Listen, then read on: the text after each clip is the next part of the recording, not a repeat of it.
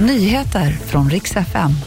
Röd varning gäller för översvämningar i flera svenska städer och maten den blir bara dyrare. Vi tittar till vad som ändå kan vara prisvärt just nu.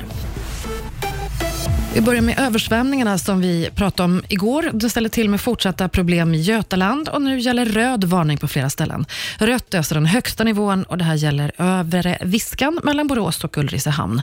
Vattenmassorna de hotar på flera håll vägar och det finns risk att bostäder och verksamheter kan påverkas.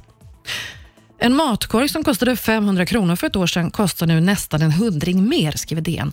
Och livsmedelsföretagen de räknar med att det här kommer fortsätta kraftigt till och med för det mesta fram till mars eller april. Några saker står sig prismässigt. Öl och socker till exempel har inte gått upp särskilt mycket. Ett spartips är också salladskål och blomkål som tillhör de få saker som blivit billigare. Och nu ska det bli lagligt att dansa på krogen.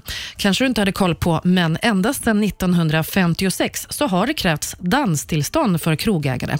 Nu anser regeringen att det är dags att vi skrotar den här gamla lagen, så snart kan du spontandansa på vilken krog du vill. Låter väl härligt?